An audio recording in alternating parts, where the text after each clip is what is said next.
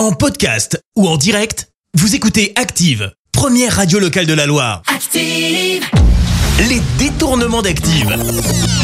On fait dire n'importe quoi à n'importe qui. Et comme d'hab, on a tout mélangé. Ouais, des bouts de phrases par-ci, par-là, qu'on a mis les unes à la suite des autres. Et forcément, le résultat est plutôt surprenant. Et aujourd'hui, préparez-vous à être surpris avec Ramsey, Titoff et Vianney. Et on débute avec Vianney qui, vous allez l'entendre, fait quand même un petit peu le malin. Franchement, euh, en vrai, Pascal le grand frère, tu peux être sûr que je le dégomme euh, tout ce que ça me fait, ça me fait triper.